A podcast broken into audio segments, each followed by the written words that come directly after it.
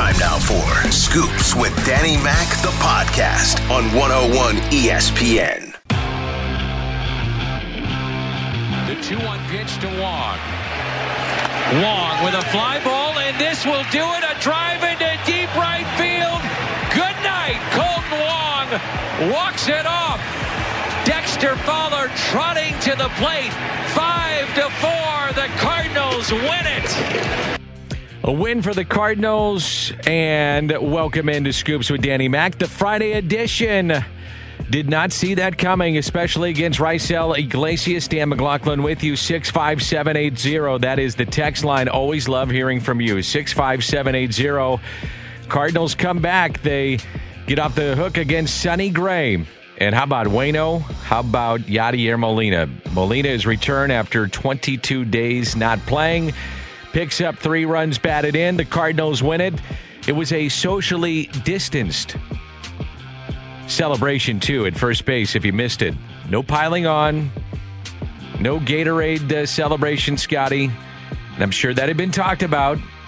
Let's make sure if we celebrate, if maybe not to jinx it, probably talked about in the dugout maybe a little bit. If we celebrate, we're not going to jump on each other. We're going to socially distance. I actually like it a lot more than I thought I would. Like I get like a huge laugh out of like seeing the antics that they do, like act like they're in a high five, like a pretend smack on the butt to Mike Shildt when he's walking by. I'm like, that is funny. Like this group of this group of Cardinals is is really good. Got to do it though. I mean, you can't can't hop on each other anymore. right. So maybe they'll come up with some different ways to do it throughout the season. But I like that one. I was watching with the Cubs though after a home run. I mean, they're actually high fiving and knuckling knuckling each other, and they're. It's two totally different games. It's, it's honestly, I think it's the Cardinals and it's the rest of the MLB, the way that they celebrate. Well, Like, you're not supposed to. You're right. So don't do it. Don't do it. Socially distance. Isn't that what we're supposed to be doing? Yeah. Yeah, no kidding. All right, the Cardinals win at 5 4. Waino, man, oh man. So he is nine days away, by the way, folks, from his 39th birthday. Nine days away. So last night, a uh, couple of errors early on. You're thinking, uh oh, not good. Led to a couple of runs. Freddie Galvis then next inning hits a home run. It's 3 nothing. Cardinals, though, come back. They get uh, two runs to make it 3 2. And then Waino made some adjustments and uh, sets down 15 in a row and ends his night after seven innings. I mean, this guy is giving you now 12 innings since the shutdown and kept you in the game. Kept you in the game. Mike Shildt on his starter, Adam Wainwright. Yeah, just a just a pro. I mean, he's just a pro's pro, and got better as the game went. Words out of his mouth, you know, and started to have you know quicker innings. Everything was sharp.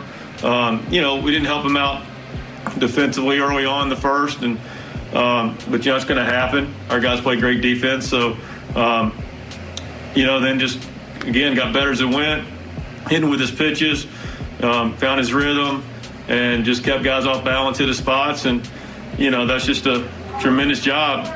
Get those seven innings, stretching them a little bit further than we would have preferred, but he said he was feeling good and uh, ball was coming out clean. And, and again, he's having quick innings. He's being really efficient. So, um, you know, tremendous job from Waino. It is a tremendous job, and they did stretch him further. But then you think about what that means going forward.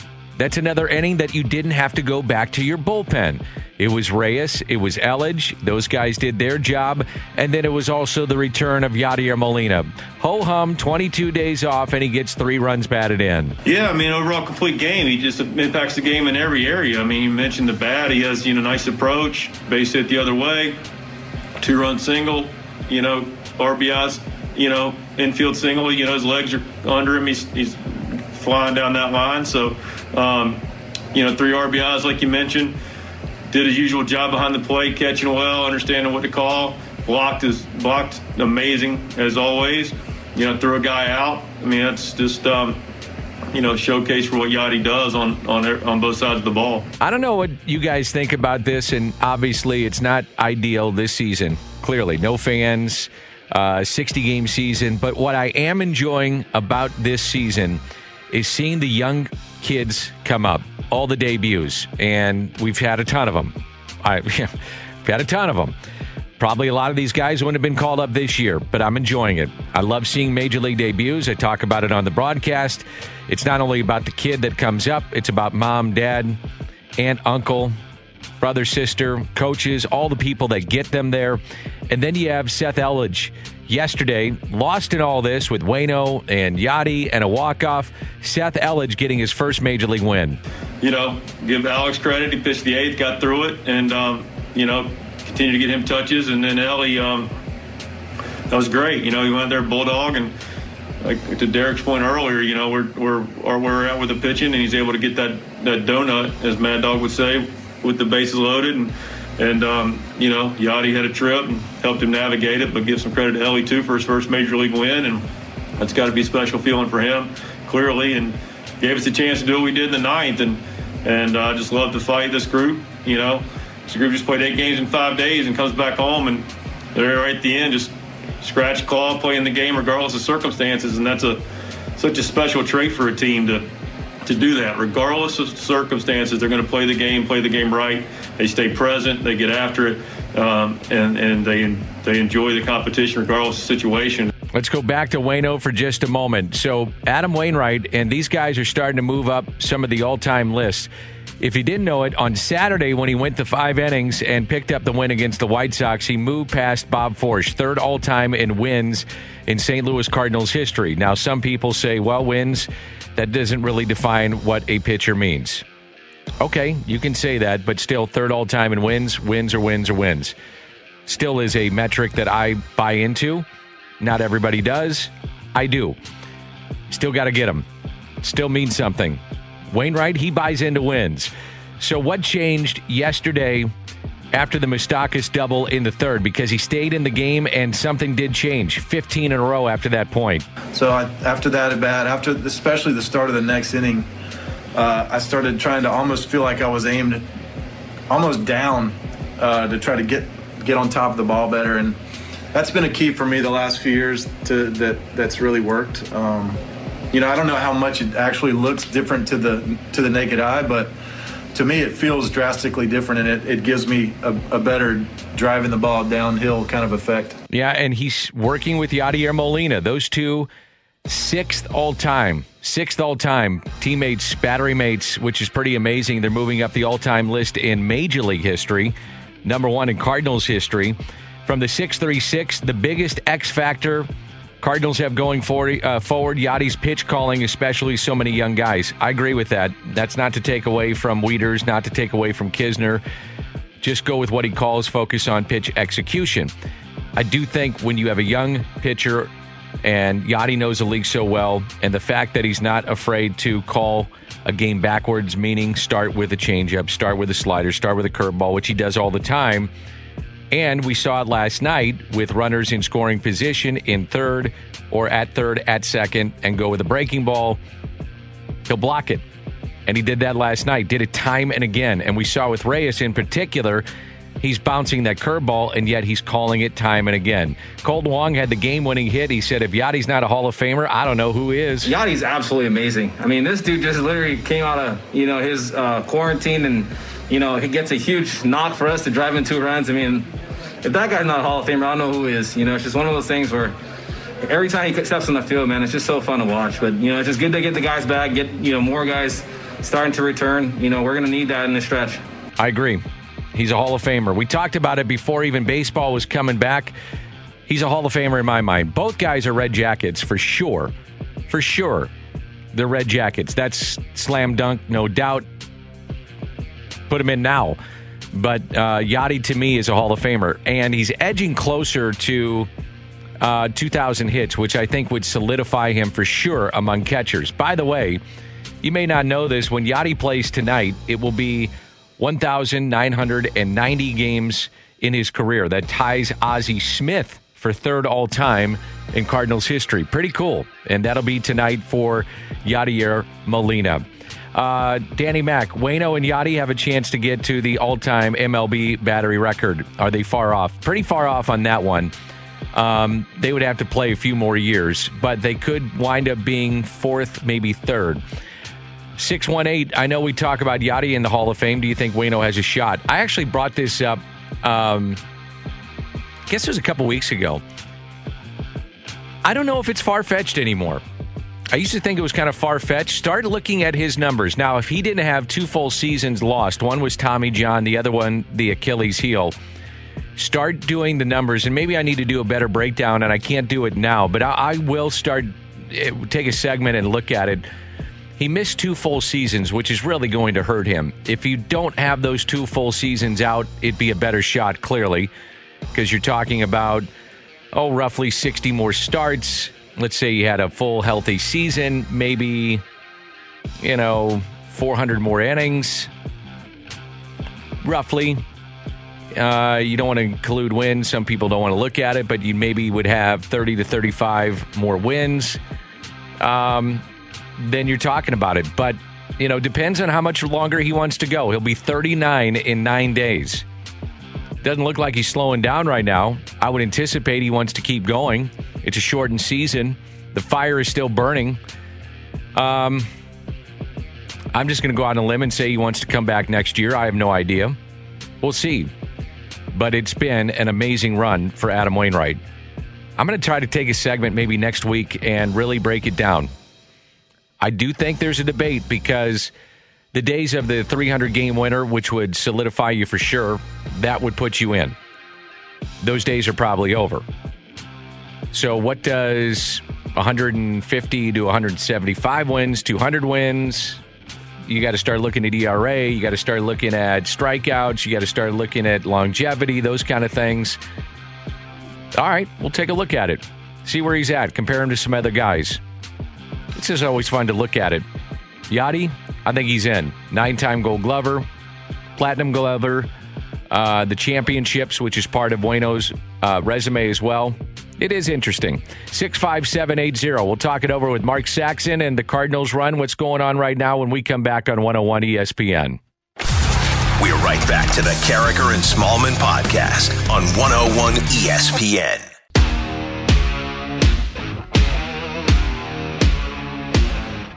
101 ESPN. It is a Friday and a chance to visit with Mark Saxon of The Athletic, covers the St. Louis Cardinals day in and day out. And Saxy, uh, I got to tell you, man, um, I think uh, when you look at what's happened with the Cardinals, and if you're John Mozeliak and you are Mike Shildt, and you wake up this morning after a dramatic win last night and everything they've been through, um, you have to be ecstatic right now with the way this team is played, with all the doubleheaders, all the young kids, um, the way this thing is unfolded. By the way, good morning to you, but this has been really, I think, above expectations. Would Would you agree? Oh yeah, I, I think there's no question, Danny Mac, and, and good morning to you. Um, I think there's two reasons you're you're really happy with this. Is you know to to be above 500 since the return with you know they 11 guys at one point were on that COVID IL, and now they're sort of gradually coming back. But to have survived with some of the arms that they've been forced to sort of bring up, you know, some of these guys, you know, probably weren't ready for the major leagues, but there was just no choice with all those games they were bringing up, you know, guys from satellite camp. And I, I think they're one game over 500 since the return to play. That's that's extraordinary. I I, um, I just didn't yeah, see that happening. I, I didn't see that happening one bit. I didn't either. I thought there was some chance they'd get embarrassed, um, but the pitching was so good. There was some timely hitting, and then and then in terms of like thinking, you know, good things going forward. Think about, you know, now they're getting guys back. They're about to be full strength. I wouldn't be surprised if by midweek next week they're all back, all the COVID guys. So now, now it's kind of go for it. And now it's you know Dylan Carlson's up, so you you really got your best team out there. Um, and you know the schedule's still going to be a little bit thick in September, but the, you know, I think these seventh inning, these seven inning double headers have been more helpful than any of us realize. Just shaving off two innings from each game really has has mattered, and that's going to help them going forward. Do you think Major League Baseball, Saxy, takes a look at the seven inning double headers going forward in 2021 and beyond? I think they're going to take a look at all of these rule changes going forward, and I think one way to look at this is kind of a trial balloon um, you know, it's obvious that this season isn't going to look the same as all the others, so so you can try some things, and I, I, I think that was smart. Um, and I think we're all going to have opinions on which ones we should stay, which ones should go. Personally, I, I don't like the extra innings, start with a guy at second rule going forward. I just think it's a little too too much of a departure from how the game is played. Um, and I, I just don't enjoy watching a guy bunt and then try to hit a sacrifice fly that much. But um, in terms of these seven inning double headers, if it's moving forward, if it's something that gives the players more days off and makes the game more watchable, higher quality, I think it's absolutely something they should look at, don't you? I, I do. I actually enjoy it. I think it's been good for the game. Um, as you look across the board, the three outcomes of what you have with strikeout, walk, home run, that's almost 40% across the board in baseball. So if you condense it to seven innings in these double headers, there just puts a premium on having more maybe action or at least a premium on your fourth inning, your fifth inning, your sixth inning, your seventh inning. And I, I think that means that there's more on the line in the game. So I kind of like that. I think it's a good thing. Yeah, that's right. I think you can make a good argument that scratching a run across, you know, with some running and some, you know, doing trying some different things. You're right. One of the problems the game has now is that it all kind of looks the same. Everybody's trying to do the same things. They're trying to walk and they're trying to hit home runs. And if anything, that kind of takes them out of their comfort zone and you know, forces them to use some different types of strategies, I think is interesting and worth looking at. And, and you're right. I think with these seven inning games, you have to look at it differently. I mean, they just seem to me to fly by. You know, your, your starter gives you four innings, you feel pretty good. Out of the young guys that have that have come up, and we may not have seen them in a normal season, who has impressed you the most? Of uh, uh, Oviedo and uh, Elledge, Carlson, whoever. I, I I don't care. We've seen a ton of them. Who, who's impressed you the most? Well, I don't even know if he would fall into the young guy category anymore, but to see Alex Reyes putting, you know, the stuff out there that he's got right now, and you do see occasional bouts of, you know, real wildness from him still. But my goodness, that that's something that's going to play for this team in the long run. And he could be an absolutely crucial part either of a bullpen or a rotation, you know, once he gets his feet under him, maybe for next year. so I think that's been the most impactful with Dylan Carlson, I think you were seeing great at bats early. You were seeing him hit into some tough luck. I think what you worry about now is that sort of confidence death spiral that comes from him waking up in the morning and looking at his, numbers. And you do kind of start to worry about that. So I think if he doesn't start getting some hits here soon, they might have to think about something. You know, the thing to keep in mind is, you know, I was covering the Angels in 2011. Mike Trout, people forget this, his first month he hit 163. Right. And he got sent back down to AAA. Now he was 19 at the time. Let's not overstate it. But Dylan Carlson's only 21 years old. And the other thing that is happening is they're throwing him an enormous array of junk. I mean, he is not seeing fastballs. I think he's seen fewer fastballs than any hitter in Major League Baseball, um, percentage wise. So that tells you something, and, it, and it's curious to me. I I wonder whether, and you see that a lot of with these young Cardinals hitters. I wonder whether their minor league hitting program is very very fixated on velocity and just react to off speed because it just seems like a pattern that we're seeing recurring over and over. Yeah, we're seeing that. I think not only with Carlson. We're seeing it with Tommy Edman. We're seeing it really. I, I think just one through nine. The Cardinals yeah, are Harrison not. Bader for sure. Yeah, we're, we're not seeing fastballs being thrown to anybody in their lineup. I don't know if you're noticing that too, but it's not just Carlson. It's basically one through nine. You're not seeing a fastball. That's right. I think Dexter Fowler falls into that category. And, you know, there's no solution to that other than hitting them, right? you're Yeah. not going to guilt the other team into throwing fastballs by calling them a name or something, right? Right. You got to you, you to show you can either walk by taking those pitches or hit them. And that's what I mean. I think it does start to feel like a, a structural issue. And I don't know what the solution is um, because they are all individual cases, but you know it's a problem right now, and it has been you know all of last year as well. So I'm sure it's something they're looking at. I just don't know what the solution would be. How do you think the Cardinals handle? I, I'm not sure you can say you have a one through five in their rotation. You're, you're going to have five starters, but then you've got, you know, Gomber and maybe some others like an Oviedo being stretched out. You have so many doubleheaders. Mark Saxon, my guest of the Athletic, you've got so many uh, doubleheaders coming up uh, in September just to get through the season and to stay competitive to try to get off spot. And you are going to be competitive now with hovering around the 500 mark and a little bit of normal stretch of games in a schedule wise. How do you think the Cardinals handle the pitching staff going forward? Well, so in the, in the short term, it was interesting that they didn't immediately option Oviedo after his start, right? That would be normally what you would do, but they have a doubleheader on Thursday, so he's going to start one of those. It's pretty obvious now, right? And I think that's what they're going to have to do. It's it's selectively cycling guys up and down because you have to find a way. You can't keep these guys in your bullpen for two weeks and keep them stretched out. So what you're going to have to do is send guys down to the satellite camp and if a player is out of options, that's a problem because you're going to need, as you mentioned, once we get into September, when the double headers pick up again, they're going to need like an eight man rotation effectively, right? So what they're going to have to do, I think, is send Oviedo down, keep him stretched out. Um, whether they can do that with Gomber, you know, they did it once by putting him on the IL.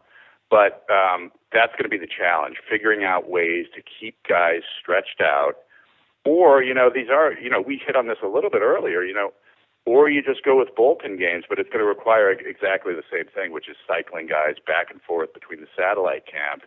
And that's a tricky thing to do with intake testing and all, all that now. So it's you know I think by the end of the season, John Mozeliak, uh, Mike Girsch, the whole front office is just going to need like a three month vacation, like where they lay on the beach, because it's going to be exhausting figuring out all these moving pieces. I, I know that you follow the Cardinals nightly, daily, um, and trying to figure out these things, but you also follow baseball daily as well, and you watch games. You talk to your colleagues at the at the Athletic. What have you thought about the baseball in general in in 2020? The, how the game has been played, the quality of play, that kind of thing. What have you thought about it in general? Well, that's a good question. I think it's been you know, the hitting was was really depressed early on, right? Even even with it looks it's probably a juiced ball. You just saw guys who kind of weren't ready, you know, after the shutdown. now it's you're seeing some return to normalcy with you know events like we've seen in San Diego the last last four nights, and but mainly I think the exciting thing is this is the time of year where all the prospects come up, right? And you're starting to see you know Joey Bart in San Francisco. We're seeing the best young players come up. That's the most exciting thing in baseball for me, and Dylan Carlson definitely falls in that category. You know, you see teams wait for those service time thresholds. First, you get them through you know, the, the free agency threshold, so you can keep them for a good six years. Then you get them past maybe the arbitration date, which I think just passed, so you save a little money in a few years. We're past all that now. None of that comes into into play anymore. It's put the best players on the field and go after it. And you know, bringing it back to the Cardinals, that's where they are now too. And and given what they've been through, I mean, that's an enormous place to be and a really, really good place to be. Do you see that with the trade deadline coming up? Do you see teams being active, not understanding what the revenue? At least we don't. I, I don't, but maybe you do. But um, do we know what the free agency uh, landscape is going to look like in the off season and revenues, and what next season may look like with or without fans? So, do we know what a trade deadline may look like coming up just about a week or so away?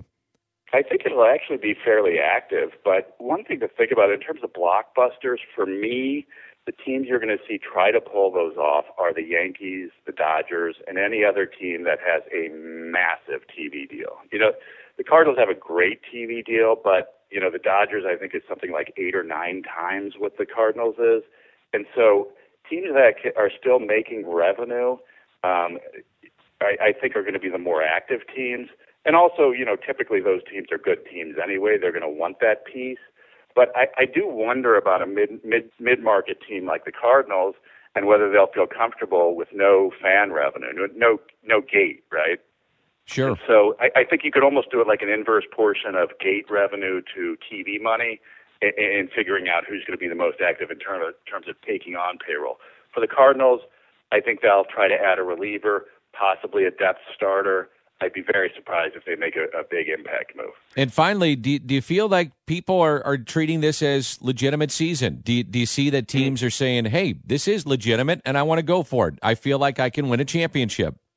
You know, my impression of that is that Major League Baseball is really encouraging teams to take it seriously and view this as a season. Now, there may I don't know this for a fact, but when the Cardinals were hit with the outbreak, I would not be surprised if there was some sentiment in the front office just like, hey, let's survive this, put a team out there because we need to keep the schedule going.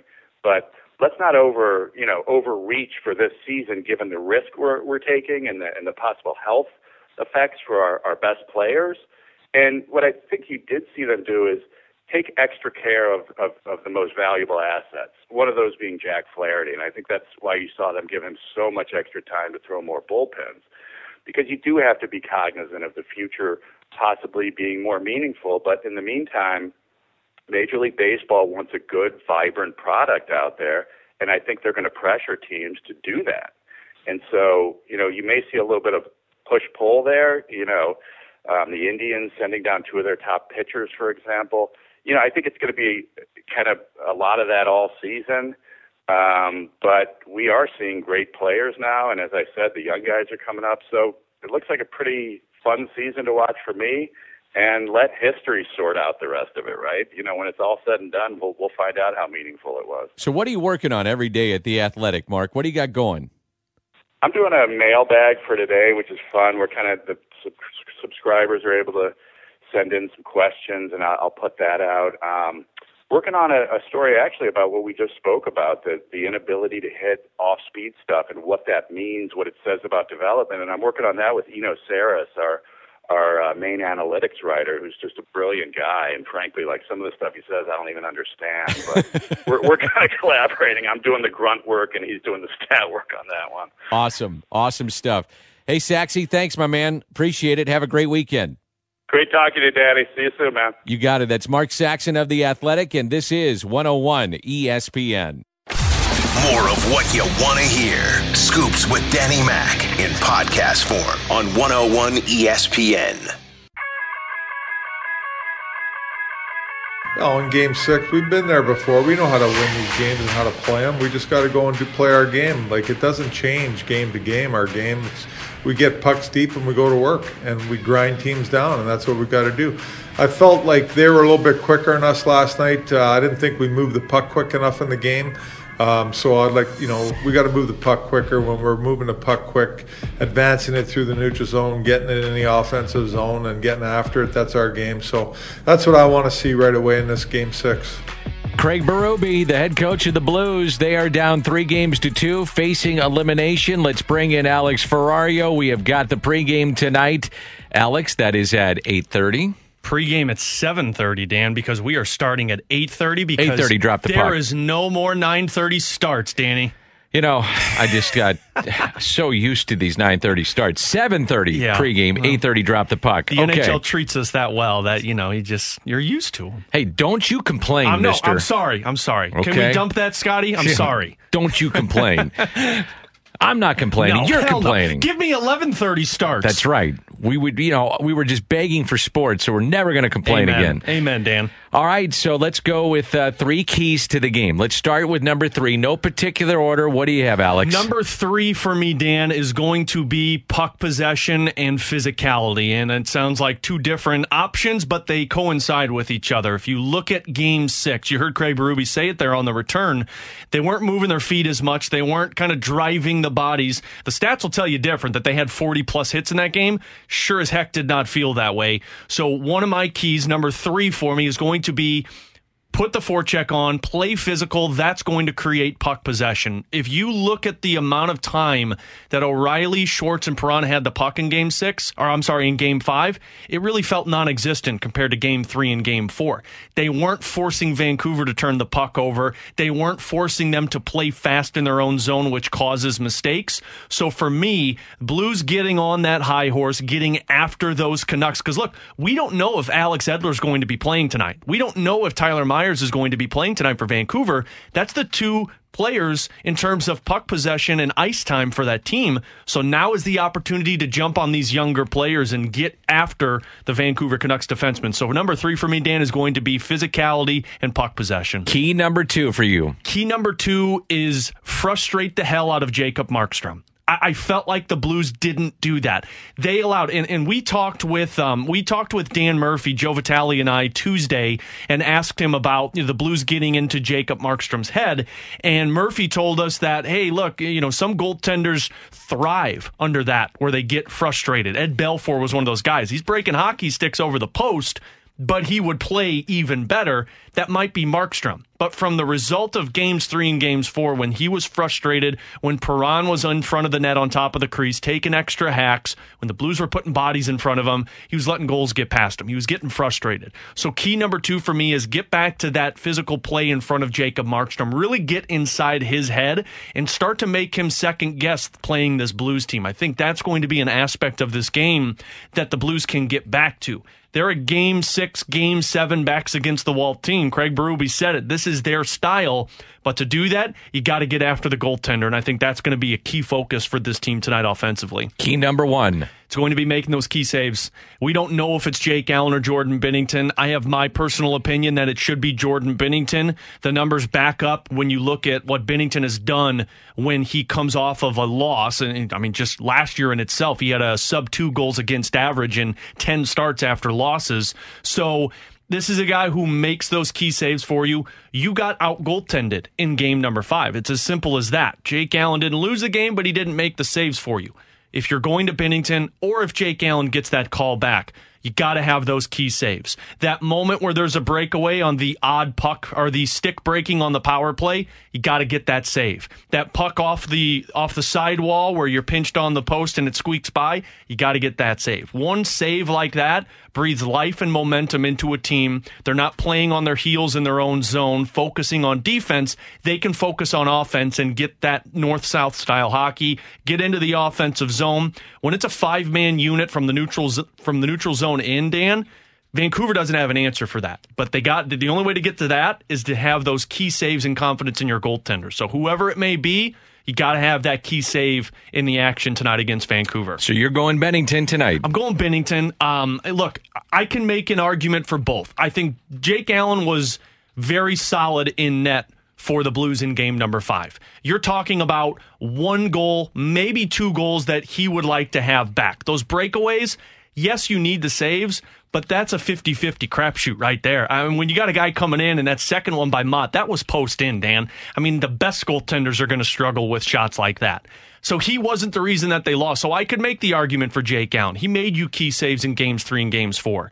But what's the future of this franchise? It's Jordan Binnington. He wins you a Stanley Cup. You've already signed him to a two year contract. I know he and Allen have the same length in contract, but Binnington is the guy that you're moving forward with. He's younger. He's won you a Stanley Cup.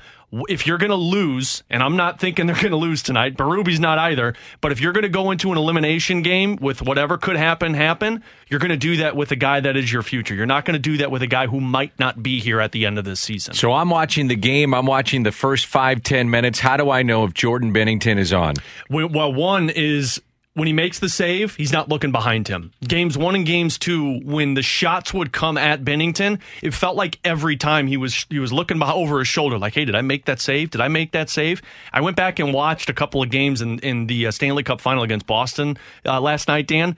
Binnington, when he made those flurry of saves in the first period, he didn't look behind him once. He was on the ice, sprawled out in a spread eagle style, both legs pinched against the post. He's not looking behind him. He's keeping his head down because he knows he has it. That's one thing for me. Darren Pang always talks about confidence in net for goaltenders. When they are at the top of their crease, when the play is coming into the zone, that's a goaltender who's anticipating that puck. When you see a guy who's in the middle of the crease or backed up against the crease, maybe arms up with the post trying to hold on to that, it's a goaltender who's not confident in himself. So that's going to be something else I'm watching for with Binnington is that confidence in net. He's always a guy who plays at the top of the crease. He's quick side to side. He makes those desperation saves. That's Binnington. And one more that I'm going to look at, Dan, is not those sprawling saves. Binnington had to make those against Boston in the, in the Cup final because things didn't work out but he's a goaltender who doesn't overexert himself. He's not going side to side all the time. He's a positioned guy like a statue. So, a couple of things with Binnington, but that's going to be one of them as well. Any other lineup changes you anticipate here for Game Six? You know, it's postseason, um, and and it's elimination game. I know yesterday Craig Berube said that Alexander Steen was unfit to play and doesn't expect him for the rest of the series. I wouldn't be surprised if Steen comes back into the lineup just because it is an elimination game. Um, I expect to see Carl Gunnarsson back in there. I don't think Bortuzzo had a bad game, But when you have Bortuzzo in the lineup, you have four righties. Someone's playing on the left side, and that somebody in Game Five was Justin Faulk. And I think we could all all can agree that Faulk didn't look in Game Five the way he looked in Games Three and Games Four. Defensively, he's sound and can play on the left side. Offensively, it gets him off of his game, and and this team is at its best when Faulk can pinch in on offense. So I would look to see a Carl Gunnarsson back in the lineup tonight, paired with Pietrangelo, so Faulk can drop down with Vince Dunn.